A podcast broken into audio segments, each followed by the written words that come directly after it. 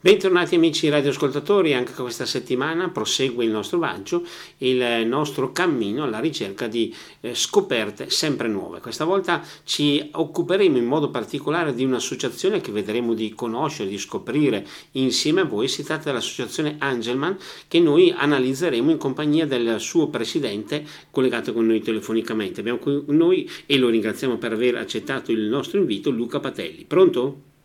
Buongiorno a tutti e grazie a voi dell'invito. Ecco, dicevo, subito entrando così un po' nel vivo di quella che sarà la nostra chiacchierata, oggi conosceremo cos'è l'associazione Angelman. Proprio a lei come presidente voglio chiedere innanzitutto come è nata e perché è nata e soprattutto cosa si prefigge di fare. Sì, l'associazione Angelman è nata una decina di anni fa e è nata con uno scopo ben preciso che è la raccolta dei fondi per supportare la ricerca scientifica per lo studio di questa rara malattia che è la sindrome di Angelman. La sindrome di Angelman è una malattia che colpisce i bambini, che viene diagnosticata molto presto nei bambini, che dovrebbero acquisire determinate competenze, invece dopo la nascita si capisce che questi bambini hanno questa condizione che, che effettivamente è molto severa e colpisce questi bambini e, e, ed, è, ed, è, una malattia che si manifesta proprio a livello genetico, si notano delle problematiche nel comportamento, nella crescita, viene diagnosticata e da quel momento in poi la famiglia è costretta a fare i conti per tutta la vita con una malattia che è veramente molto, molto invalidante. Eh, è nata molto semplicemente per diverse ragioni. Eh, la prima è che eh, io e mia moglie abbiamo una bambina che è affetta da, da, da questa sindrome e quindi la motivazione per noi è stata personale ed è stata fortemente motivante e poi perché supportati dalle nostre famiglie e da una serie di volontari pensavamo di avere la possibilità e le risorse proprio per fare questa raccolta fondi e per supportare la ricerca scientifica affinché le famiglie come la nostra, come, come, come tutte le famiglie che hanno bambini con questa condizione, avessero una speranza di guarigione e di tornare un po' alla normalità. Questo era il nostro obiettivo. Certo, a livello proprio così anche, tra virgolette, un po' di curiosità, ma anche di informazione ovviamente. Sì. Noi abbiamo parlato di sintomi che si manifestano. Vorrei proprio chiedere quando si manifestano questi sintomi, che sintomi sono che il bimbo è affetto da questa patologia? Sì, allora innanzitutto diciamo che eh, non tutti i pazienti Angelman sono colpiti eh, dalla malattia con la stessa gravità. Quindi diciamo che ci sono bambini in cui i sintomi sono maggiormente evidenti e bambini invece dove la diagnosi è più difficile perché magari sono colpiti in maniera meno severa. Alla nascita normalmente il bambino appare, spesso accade che il bambino sembri normale, che non abbia nessuna problematica. Poi man mano che avviene la crescita eh, de- nel momento in cui deve acquisire determinate competenze eh, si capisce che qualcosa non funziona. Cosa, che, che condizione vivono i bambini con la sindrome di Angelman? Allora, questi bambini eh, per il 100% non comunicano verbalmente, quindi non riescono a parlare. E in diverse percentuali hanno altre problematiche, stiamo parlando di crisi epilettiche, spesso hanno gravi, anche gravi difficoltà nella deambulazione, eh, hanno disturbi del sonno, hanno problemi di fialorrea, hanno problemi comportamentali e in tutti i casi comunque sono afflitti da un ritardo cognitivo che è sempre piuttosto grave, quindi stiamo parlando di una malattia molto complessa e invalidante. Chiaramente non si nota quando tuo figlio ha poche settimane di vita perché deve soltanto mangiare, piangere e dormire, ecco normalmente dormono poco, ma purtroppo quando ci si attende che facciano determinati progressi e questi non, non arrivano, insomma si capisce che qualcosa non funziona e inizia insomma, la ricerca di quelle che sono le cause e quando la, la diagnosi arriva si capisce che è una condizione molto severa. Ecco, che, quando... che, che, che, ha una base genetica, insomma, per certo. cui è certo. difficilmente curabile. Quando la diagnosi arriva, a parte che con questa ultima annotazione abbiamo già più o meno risposto, però, però quando la diagnosi arriva, una famiglia, i genitori cosa possono fare? Innanzitutto eh, devono prendere atto che qualcosa nella loro vita è, è cambiato e, e, fanno quello che fanno tutti i genitori, cioè fanno il massimo eh, che è nelle loro possibilità per i propri figli e questo è un atteggiamento che tutti hanno i genitori anche nei confronti di bambini che non hanno nessuna problematica. E diciamo che eh, la particolare condizione di questi bambini richiede delle risorse, energia, motivazione molto particolare perché chiaramente più crescono più l'impegno che viene richiesto ai genitori e alle famiglie è, imp- è importante. a partire dal fatto che molto molto spesso questi bambini hanno gravi disturbi del sonno e quindi sin da subito la gestione, la gestione a livello familiare comporta proprio che, che, sia molto faticoso spesso approcciarsi con un bambino, con un bambino Angelman. Ecco. D'altro canto hanno anche delle caratteristiche molto positive, sono bambini molto conviviali, molto affettuosi e devo dire che, che, che non c'è un giorno della propria vita eh, nel vivere con tuo figlio anche in questa condizione molto complicata che sia sprecato. Ecco, questo, questo lo devo riconoscere. Perché, perché sono bambini che ti possono dare comunque grandi soddisfazioni. In effetti volevo proprio ricollegarmi su questo aspetto, i genitori comunque possono eh, costruire, stringere un rapporto, legami importanti con questi loro bambini. Sì, eh, diciamo che è un legame eh, molto particolare, perché eh, sono bambini che eh, non ti fanno mai mancare il loro affetto, eh, sono bambini che però dipendono e hanno la necessità del massimo dell'assistenza spesso i bambini Alzheimer eh, ti mettono in difficoltà perché proprio la, l'impossibilità di comunicare verbalmente, in primo luogo porta le famiglie a necessità di dargli tutti gli strumenti per poter comunicare non verbalmente. E quindi eh, il, il, mezzo più idoneo per i bambini Angelman è la comunicazione aumentativa, cioè sostanzialmente indicano quelli che sono eh, dei simboli per esprimere i loro bisogni e necessità e quindi questo lo devono imparare e non è semplice e non per tutti questo è un, discorso, è, un percorso agevole. E la seconda cosa è che eh, obiettivamente eh, questi bambini eh, richiedono molti sforzi, pensiamo al fatto che un bambino potrebbe innanzitutto soffrire di crisi, crisi epilettiche che mettono le famiglie subito in una condizione di allarme e richiedono alle famiglie, ai genitori in primo luogo, di imparare a far fronte a, e, a, e assistere i bambini quando hanno queste crisi epilettiche e poi pensiamo che questi bambini molto spesso hanno dei gravi problemi motori, quindi anche fisicamente, se si spostano sulla sedia a rotelle oppure se hanno delle necessità particolari per essere assistiti nei movimenti, questo chiaramente comporta una grande dedizione. Ecco, questo, questo è, è innegabile, è inevitabile. Dedizione, Maria, collegandomi alla parola che abbiamo detto prima, però non c'è stato un giorno di questa mia esperienza con mia figlia che è stato sprecato, tra virgolette. Ehm, voglio dire che eh, io chiaramente eh, parlo eh, in questo momento da presidente di un'associazione, ma faccio questa affermazione da un punto di vista fortemente personale e strettamente riferito alla mia famiglia. Io mh, mm, dico che eh, il rapporto con mia figlia è stato pieno di stimoli e di motivazioni per me come papà e, e mi, mi chiede tanto le cerco di darle il massimo, come dicevo prima, fanno tutti i genitori, però mi restituisce sia in termini affettivi ma anche in termini proprio di relazione eh, dei, dei, grandi feedback e, e delle, delle, buone soddisfazioni. E devo dire quindi che vedere che la relazione al netto di tutto cresce è quello che sostanzialmente è la soddisfazione dei genitori, questo a tutti i livelli, quando vedi che con tuo figlio un rapporto si riesce a instaurare e con mia figlia devo dire che il rapporto l'abbiamo instaurato, procede ed è sempre, almeno per noi, estremamente motivante e soddisfacente alla fine. Ecco, quando eh, vostra figlia ha magari, non so, un'esigenza oppure vi vuole comunicare qualcosa, riesce a farvi appunto arrivare il suo messaggio, il suo desiderio?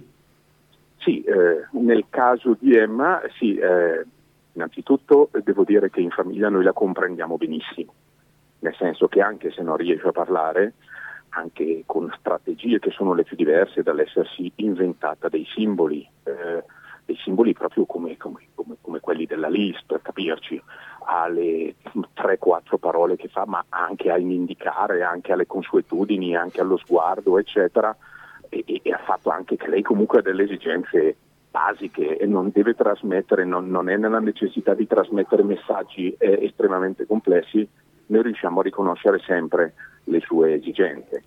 È anche evidente che eh, per noi la necessità è che lei riesca a esprimersi in maniera adeguata anche con gli estranei ed è per questo che il lavoro sulla comunicazione aumentativa è un lavoro costante che si cerca di implementare sempre. Quindi ci sono degli strumenti informatici tipo il comunicatore, ma anche degli strumenti diciamo più tradizionali come i quaderni con simboli che lei utilizza per esprimere, esprimere richieste un po' più complesse, quali ordinare al ristorante piuttosto che fare capire quali sono i suoi bisogni oppure anche indicare le persone con le quali, non lo so, lei ha una particolare relazione, permetterle di raccontare quella che è stata la sua giornata a scuola, eccetera. È chiaro che il livello di comunicazione è sempre abbastanza, abbastanza modesto e quindi poi all'immaginazione eh, va lasciata quella che è l'interpretazione di quello che è sempre da parte del bambino una volontà di comunicare e di, di, di, di supportare la relazione. Ecco, perché ripeto, sono bambini di, solito estremamente conviviali che quindi ricercano lo sguardo, eh, la relazione affettiva e in generale eh, so, riescono a essere eh, ben inseriti eh, a scuola e nella società e spesso anche a farsi ben volere. Ecco, e anche per sostenere questo progetto, questo percorso importante, è nata la vostra azio- associazione. In questi anni quali sono stati i momenti più importanti e magari anche le iniziative che avete realizzato? Sì, mm, diciamo che eh, innanzitutto noi avevamo e abbiamo la convinzione che una cura per la sindrome di Angelman sia possibile. E questa è una convinzione che abbiamo noi e che è supportata proprio dalla ricerca scientifica e dai risultati delle pubblicazioni che vengono, che vengono presentate dai ricercatori. Partendo da questo presupposto noi abbiamo supportato la ricerca scientifica ehm, regalando, mettendo in atto delle borse di studio per ricercatori italiani eh, che vadano a operare e a fare ricerca dove la sindrome, la ricerca di base sulla sindrome di Angelman maggiormente viene fatta ed è eh, in Olanda. Quindi noi eh, abbiamo eh, avuto in questi ultimi eh, otto anni eh, due ricercatrici che si sono avvicendate all'Erasmus NC di Rotterdam e che hanno lavorato nell'equipe del professor Ipergasma eh, e che hanno prodotto dei, dei, delle pubblicazioni scientifiche di grande rilievo. A seguito di questo lavoro di ricerca di base sono in atto a livello mondiale alcuni trial clinici per farmaci che a diversi livelli si propongono di alleviare, se non di guarire, questa, questa, questa grave malattia. Questa è la nostra speranza e questo è, è, è l'obiettivo che i nostri ricercatori si pongono e per, quelle, per cui lavorano. Queste, queste, borse di studio sono state, sono state aperte in collaborazione con la FROM, la Fondazione per la ricerca dell'ospedale di Bergamo, che tiene battesimo e dà supporto scientifico a queste ricercatrici che attualmente la, una ricercatrice che è, è, stata da noi supportata e che opererà ancora per tutto il 2023 eh, che lavorano a Rotterdam presso questo importante centro di ricerca. Certo, ma parlando in generale sempre di questa problematica, è una patologia, diciamo, a livello, per quello che riguarda l'Italia, è una patologia di, diffusa sul territorio nazionale? Ci sono numeri? Cosa possiamo dire? Ma allora, diciamo che eh, eh, cercando quelle che sono l'incidenza di questi malati sulla popolazione, i dati sono quelli che eh, c'è un bambino colpito ogni 15-20 mila nati. Però eh, c'è anche un discorso da fare, mm, che eh, questi malati vanno anche diagnosticati e sono diagnosticati molto più facilmente negli ultimi anni rispetto al passato, perché eh, eh questi, questi, questi, questi, bambini che poi diventano adulti eh, sono chiaramente inseriti spesso in disabilità generiche ma non è stata diagnosticata geneticamente la sindrome di Angelman e questo accade magari per, per, per, per signori che oggi sono quarantenni, cinquantenni e hanno l'Angelman e le famiglie l'hanno scoperto magari tre anni fa. Non erano mai riuscite prima d'ora a dare un nome a questa malattia. Per fare un po' chiarezza su questo, su questo aspetto, la nostra associazione ha finanziato l'apertura di un registro patient driven aperto presso la Fondazione Ricerca Ospedale di Bergamo e alcune risposte interessanti, alcuni dati sono emersi. Però eh, per avere dei dati precisi eh, bisognerebbe andare a indagare quelle che sono tutte le disabilità non diagnosticate di pazienti anche, anche oggi magari, magari adulti e anziani e quindi i dati sono ancora non definitivi direi Certo. Eh, in ogni caso, sì, eh, la nostra associazione è in contatto con diverse famiglie, abbiamo notizia anche tramite altre, altre, altre associazioni che questa malattia è diffusa su tutto il territorio nazionale e che con, grande, con, con buona approssimazione eh, i, i, ragazzi, i bambini, le persone affette da sindrome di Angelman in Italia sono alcune migliaia. In chiave lombarda cosa possiamo dire? In Lombardia? Sì. Ah, in Lombardia noi siamo in contatti con diverse famiglie.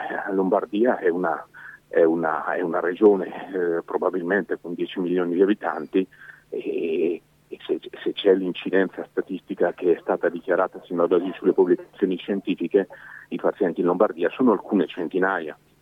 Non è detto che tutti questi pazienti si avvicinino alle associazioni perché soprattutto quando questi pazienti raggiungono comunque l'età adulta, eh, i genitori diventano anziani, magari le famiglie eh, perdono un pochettino la speranza di, di, di, di, trovare una cura, di vedere cambiata la propria condizione, oppure magari comunque si perde un po' la motivazione, non è detto che si avvicini a un'associazione. Noi abbiamo contatti con diverse decine di pazienti lombardi, certo. per cui posso dire che che poi tra l'altro tante di queste famiglie supportano la nostra raccolta fondi e quindi il progetto delle borse di studio, perché, perché condividono con noi la nostra speranza e anche la volontà di attivarsi rispetto a questi progetti che noi giudichiamo estremamente importanti per il futuro dei nostri figli.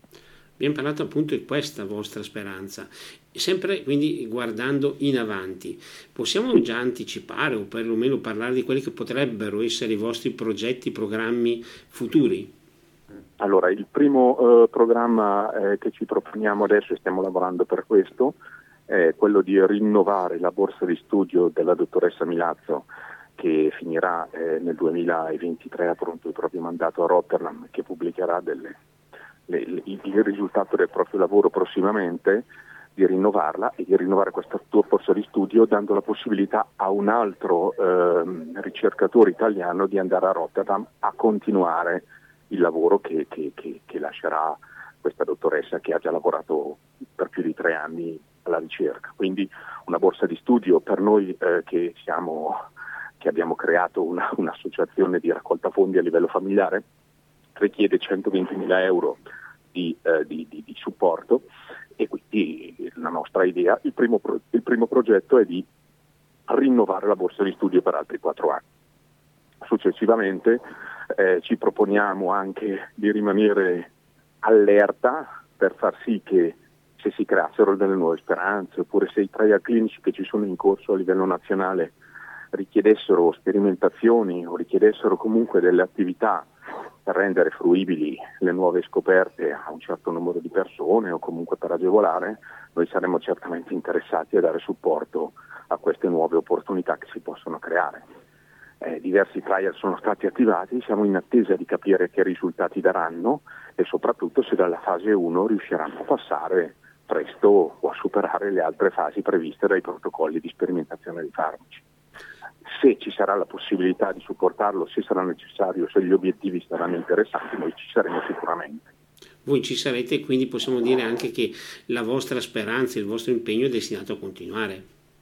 Sì, assolutamente, eh, ripeto, la nostra attività eh, continua da dieci anni, eh, ma noi abbiamo ancora la motivazione di andare avanti e soprattutto finché noi nutriremo la speranza di avere dei risultati concreti per i nostri, per i nostri bambini, per i pazienti, eh, noi, noi, continueremo. E, e questo io l'ho ribadito anche di fronte ai quasi 100 volontari che in diverse attività di raccolta fondi aiutano la nostra associazione proprio recentemente ci siamo incontrati perché l'associazione ha fatto da poco dieci anni di vita e ci siamo un po' guardati negli occhi, finché vedo non solo in me stesso e nella mia famiglia la speranza e la convinzione che ci possano essere delle cure, ma anche nei volontari le stesse motivazioni, allora noi cercheremo di andare avanti, senz'altro. Certo, noi eh, siamo arrivati alla prima pausa di questa nostra puntata per cui adesso eh, diamo la linea alla regia ma dopo entreremo anche nel dettaglio per vedere come, tra virgolette, agisce la vostra associazione. Quindi linea alla regia, spazio musicale e dopo torneremo in diretta per proseguire la nostra chiacchierata con il presidente dell'associazione Angelman, Luca Patelli. Linea alla regia. E torniamo in diretta, dopo la musica riprende la nostra chiacchierata in compagnia di Luca Patelli, presidente dell'associazione Angelman e con lui, visto che prima della pausa stavamo parlando un po' della vostra associazione, io mm, mi sono subito fatto venire una curiosità. Come agisce la vostra realtà? Abbiamo parlato dei vostri volontari, ma come operate? Allora, innanzitutto eh, noi nel periodo eh, natalizio, nel periodo pasquale, con l'aiuto proprio di tutti i volontari eh, raccogliamo fondi e, e, diamo chiaramente la possibilità a, a, chi ci supporta di acquistare i nostri panettoni solidali, i nostri dolci per i regali natalizi eccetera e questo, questo sicuramente ci aiuta. Eh, in secondo luogo eh, tante persone che credono nella nostra associazione, nei nostri valori, nella nostra attività ci destinano, ci destinano il 5 per 1000 e questo è un aiuto altrettanto importante. Ma eh, soprattutto direi che, e questo forse ci arricchisce molto a livello umano, riceviamo anche tante proposte per iniziative che, che, che, intendono supportare la nostra associazione. Quando noi vediamo che c'è la motivazione a farci proposte, sto parlando di associazioni sportive, altre associazioni di volontariato, eccetera, e ci, e ci danno un'opportunità per, per, per, andare a parlare, per fare raccolta fondi, eccetera, noi, noi li ringraziamo e ci siamo sempre. Noi in passato per, per iniziare queste borse di studio abbiamo avuto anche grande supporto eh, dai Rotary, eh, abbiamo avuto supporto da, da, da, da ambienti che, che, che, sono venuti loro a cercarci, ma stiamo parlando di, dai cacciatori agli alpini a diverse società sportive. Mi viene in mente che tra, tra i nostri più storici e affezionati eh, sostenitori c'è la Sarnicolo Run, che è la gara, la gara turistica che viene organizzata da diversi anni sul lago di Iseo e da sempre noi siamo la loro charity ufficiale, i nostri volontari li aiutano nel realizzare la manifestazione e loro ci danno sempre un contributo che è sempre molto importante e molto gradito per, per andare avanti con le nostre iniziative. Insomma, dove c'è la volontà di fare e la volontà di aiutarci, noi cerchiamo di creare una collaborazione e questo fino ad oggi ci ha dato sempre dei, dei buoni frutti e delle buone soddisfazioni reciproche perché spesso sono i sostenitori stessi che trovano anche soddisfazione nell'apprezzare anche la trasparenza e la concretezza di quelli che sono i progetti che noi cerchiamo di porre in essere. Tra gli aspetti che abbiamo anticipato nella prima parte di questa nostra chiacchierata, mi piacerebbe tornare a parlare un po' anche del rapporto di questi bambini che hanno la diagnosi dell'Angelman, della, ehm, della sindrome Angelman, con il, abbiamo parlato noi con il resto, con l'esterno. Lì, eh, voi che appunto li vedete praticamente in maniera quotidiana, eh, notate magari dei progressi, dei, degli avvicinamenti, la creazione di legami che vanno al di là di quelle che potrebbero essere queste eh, apparenti barriere? Ma, eh, allora iniziamo col dire che, come ho accennato in precedenza, eh, ogni paziente Angelman ha le sue caratteristiche. Ci sono condizioni più severe e ci sono condizioni meno severe. E questo chiaramente eh, è determinante per stabilire qual è la complessità e l'altezza di queste barriere che si pongono fra i nostri bambini e i loro interlocutori nella vita quotidiana. Fatta questa premessa, eh, devo dire che ehm, sono bambini che ricercano eh, con, grande, con, grande, entusiasmo il contatto con, con, con, le altre persone, soprattutto se sono loro coetanei e quindi eh, spesso riscontriamo proprio la loro volontà di interagire con i loro compagni, con i loro insegnanti e con le persone che gli riservano un trattamento di considerazione e di supporto. E chiaramente quando questi rapporti vengono coltivati e iniziano, eh, danno i loro frutti. Perché se io devo guardare, parlo da papà, se devo guardare la mia Emma, le sue simpatie, ha delle persone che gradisce molto, de, de, i suoi compagni di classe le sono molto affezionati e lei dimostra di essere fortemente affezionata a loro. Quindi direi che non posso dire eh, a che livello vengono superate queste barriere, in quali ambienti di più o di meno, però posso affermare con una certa convinzione che se tu investi sulla relazione con un bambino Angelman eh, i frutti e degli elementi di crescita li vedi e non puoi che apprezzarli. Ecco, questo, questo, di questo sono assolutamente convinto perché lo riscontro quotidianamente. Volendo approfondire un po' questa nostra chiacchierata e in questo caso magari parlando anche con un genitore di un bambino Angelman, e possiamo fare un po' una, la doppia visione. Eh, primo, la prima sensazione quando c'è questa diagnosi può essere anche magari un po' preoccupazione, non so, dico magari paura o che cosa. E la seconda domanda che vorrei invece collegare a questa, la eh, sensazione la gioia più bella quando invece avete iniziato questo percorso.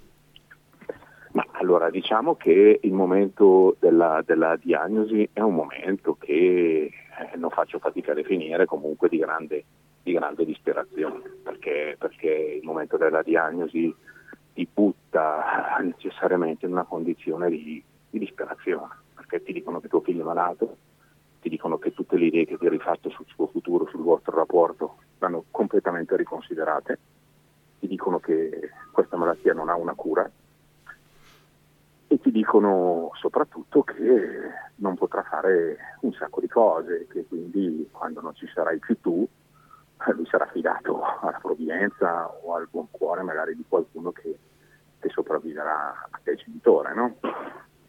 Essere necessariamente un momento di grande disperazione, lo è, lo è per tutti. Io non ho mai sentito i genitori che abbiano vissuto questo momento della diagnosi in maniera men che disperata.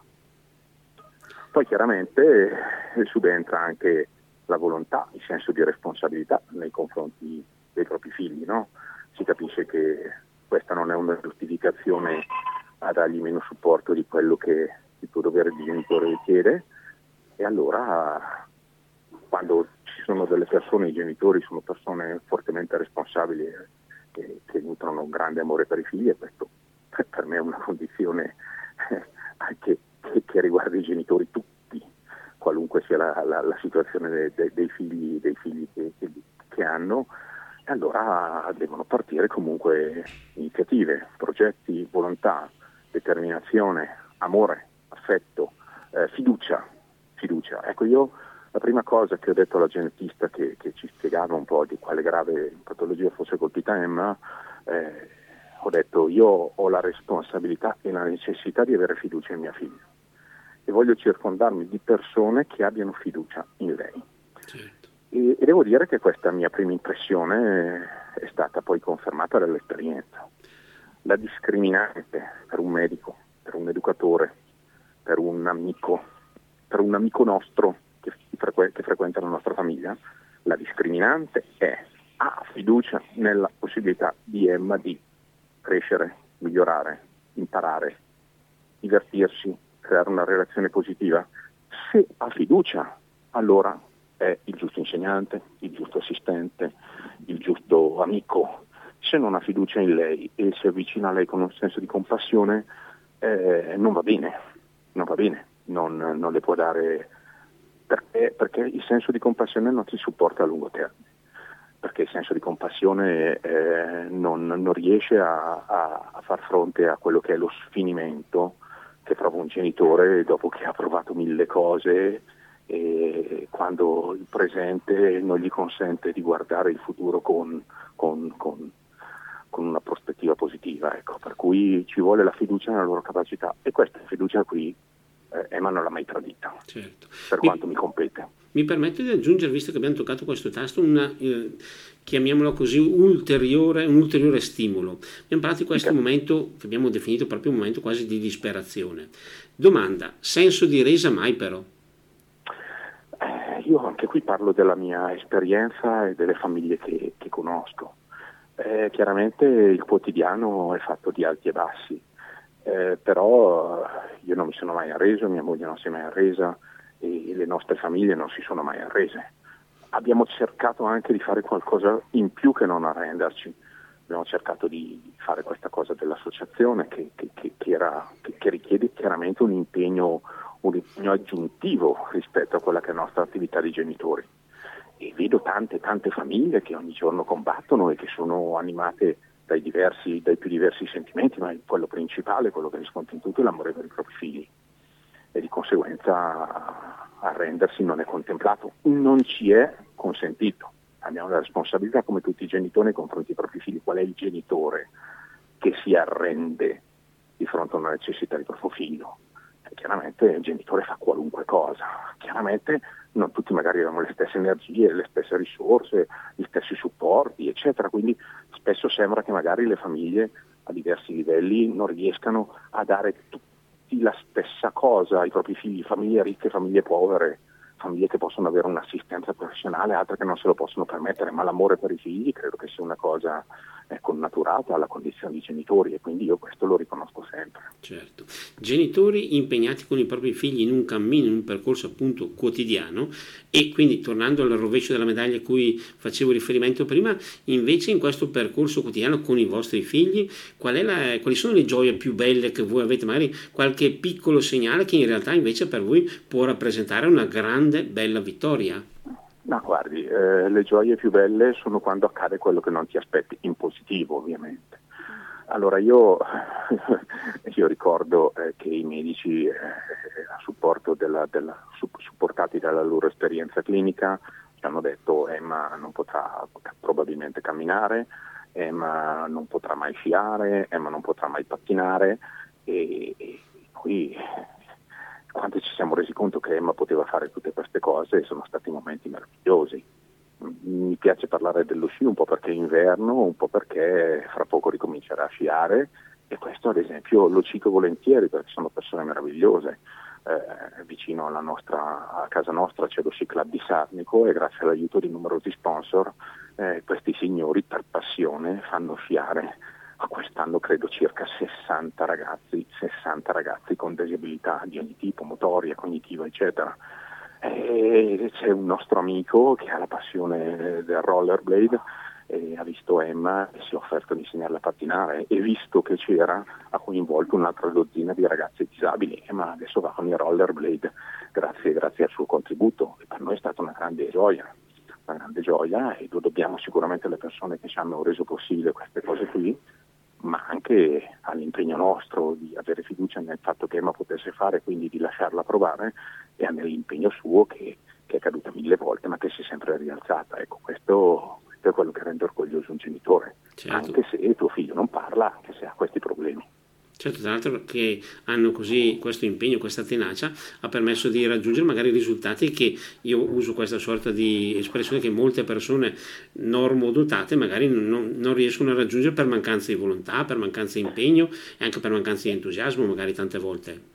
Sì, assolutamente. Io, ecco, eh, se, se, visto che mi sta, mi sta, portando su questo argomento, dico che eh, spesso, spesso questa queste caratteristiche, questa volontà che ho riscontrato nella mia bambina per me è stato un esempio, un esempio e uno sprono a cercare di far meglio per lei e per me stesso, perché quando vedi eh, un, un, ragazzo disabile, io li vedo ad esempio nel contesto dello club di Sarnico, vedo ragazzi che magari non riescono a stare in piedi e che scendono grazie a una struttura quando vedo che questi ragazzi cadono e si rialzano, quando vedo che si alzano presto e, e nonostante il freddo o la nebbia, eccetera, sono lì a voler fare, eh, mi insegnano qualcosa, mi insegnano qualcosa e non posso che fargli complimenti.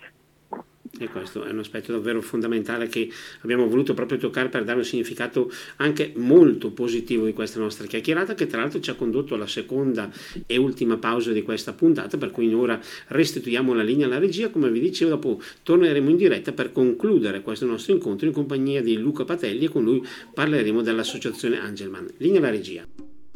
E torniamo in diretta, siamo nella parte conclusiva del nostro incontro dedicato questa, eh, in questa puntata in modo specifico all'associazione Angelman e eh, che ci viene presentata appunto grazie alla disponibilità del suo presidente Luca Patelli. Mm, mentre andava la musica mi è venuta in mente anche un'altra considerazione, diciamo tra virgolette personale. Se qualcuno dei nostri ascoltatori volesse anche rivolgersi a voi oppure avere la possibilità di contatti più approfonditi rispetto a quella di questa nostra trasmissione, cosa può e deve fare? Trova tutti i nostri contatti sul nostro sito internet www.associazioneangelman.it e sulla nostra pagina Facebook Associazione Angelman. E questo sarebbe... Cui, tramite questi strumenti si può contattare senza alcun tipo di problema. Un contatto diretto e tra l'altro eh, può essere un'ulteriore eh, linea diretta, ma anche per avere la possibilità, come diciamo prima, di trovare un aspetto positivo, una guida propositiva anche davanti a una difficoltà, come può essere quella eh, di una questione di una patologia. Ah, sì, accade spesso che le famiglie magari ci possano, ci possano contattare, magari i genitori che hanno avuto da poco la diagnosi, sono momenti molto difficili, noi non, non, non abbiamo una, un approccio professionale con loro perché facciamo tutti altri lavori e non facciamo né gli psicologi né i neuropsichiatri, però a volte cerchiamo comunque di eh, condividere la nostra esperienza perché forse siamo le persone che meglio, meglio, possono capire la drammaticità di determinati momenti. E quindi parlando della nostra esperienza può essere che siamo di aiuto anche a famiglie che si trovano in un momentaneo stato di disperazione. La difficoltà non passa mai, ma la disperazione va superata necessariamente, questo, questo è indispensabile per poter fare il bene ai nostri figli e quindi quando qualcuno ci vuole contattare cerchiamo nel limite, nel limite del possibile comunque di, di, di, non, essere, non, non, di non, essere, assenti e, e, di cercare di metterci a disposizione per fare, per fare il meglio per le famiglie e per i bambini, perché solo il fatto che uno che ti chiami significa che non si sta abbandonando alla disperazione, certo. ma che sta cercando di uscire dal guado e quindi questo è già un segnale che una soluzione stai cercando di trovarla in tutti i modi, per cui un aiuto, un aiuto non può che essere, può che essere eh, concesso assolutamente. Abbiamo parlato prima di problemi genetici che possono diciamo, causare questa malattia. Allora c'è la possibilità davvero di intervenire magari anche eh, proprio con eh, la soluzione oppure avvicinarsi alla soluzione magari con eh, terapie particolari. Com'è lì la, la strada della scienza? Ma la scienza eh, ha dimostrato a livello animale che c'è la possibilità di desilenziare quello che è l'allele, l'allele materno, che è quello che è quello, cioè desilenziare l'allele paterno che è quello sano, silenziando l'allele materno che è quello che si manifesta ed è quello dove c'è la mutazione o la delezione. E in teoria la guarigione è possibile. Chiaramente bisogna che questi farmaci, questi oligonucleotidi antisenso, facciano il loro mestiere e lo facciano eh, con, una, con, una, terapia che non sia dannosa o tossica per, per i pazienti che, che, la devono, che, la devono, sostenere. Dato che stiamo parlando di pazienti eh, che sono bambini, sono in età pediatrica, eh, le regole sono giustamente molto stringenti e quindi anche i trial clinici vengono portati avanti con la massima, con la massima, con la massima diligenza e di conseguenza anche come giusto che sia anche i dati sono segretati finché non c'è una pubblicazione ufficiale e quindi, quindi tutto si fa in maniera estremamente seria e quindi a questo punto noi associazioni di genitori, di parenti, di caregiver non possiamo che lasciare fare ai medici, ai ricercatori e ai scienziati il loro lavoro. Purtroppo i tempi delle famiglie spesso non coincidono con i tempi della ricerca perché la famiglia vorrebbe la soluzione subito mentre la ricerca di tempi necessariamente molto lunghi a tutela proprio della comunità di pazienti e quindi subentrano poi quelle che sono, quelle che, quelle, quelle che sono un po' le delusioni che possono arrivare oppure eh, puoi sentirti meno motivato ma, ma, purtroppo questa è la strada da percorrere, non credo sinceramente che ce ne sia un'altra e quindi, e quindi dobbiamo percorrerla certo. con abnegazione e con la giusta determinazione, come dicevo prima. E tra l'altro mi sembra che questo giustifica anche il plauso che noi vi vogliamo fare, anche perché mi sembra che il vostro impegno, se riesce a, io uso questa espressione magari impropria, anche a strappare un solo sorriso a un bambino, meriti davvero di essere portato avanti, di essere condiviso, di essere sostenuto. Guardi, eh, l'unica cosa che veramente non manca a nessuno dei nostri bambini è il sorriso. Questa è una cosa che li contraddistingue, è una cosa che infonde in noi soddisfazione e fiducia e quindi direi che sono loro primi fra tutti a essere la nostra guida. Noi dobbiamo cercare di fare quello che riusciamo per, per dargli le migliori opportunità. Certo. Non c'è altro. E mi sembra davvero questo il significato fondamentale della nascita, ma soprattutto anche del proseguo del programma dell'Associazione Angelman che noi oggi abbiamo conosciuto grazie al suo presidente Luca Patelli, che noi ringraziamo appunto per la sua disponibilità e per essere stato in nostra compagnia. Grazie a voi e buon anno a tutti i vostri ascoltatori noi contraccambiamo gli auguri, ringraziamo anche tutti coloro che sono stati con noi nel corso di questa puntata, naturalmente a voi tutti il risentirci alla prossima settimana quando cercheremo di fare nuove scoperte, nuove conoscenze per portare avanti insieme il nostro cammino. Grazie a voi tutti, buon proseguimento di giornata.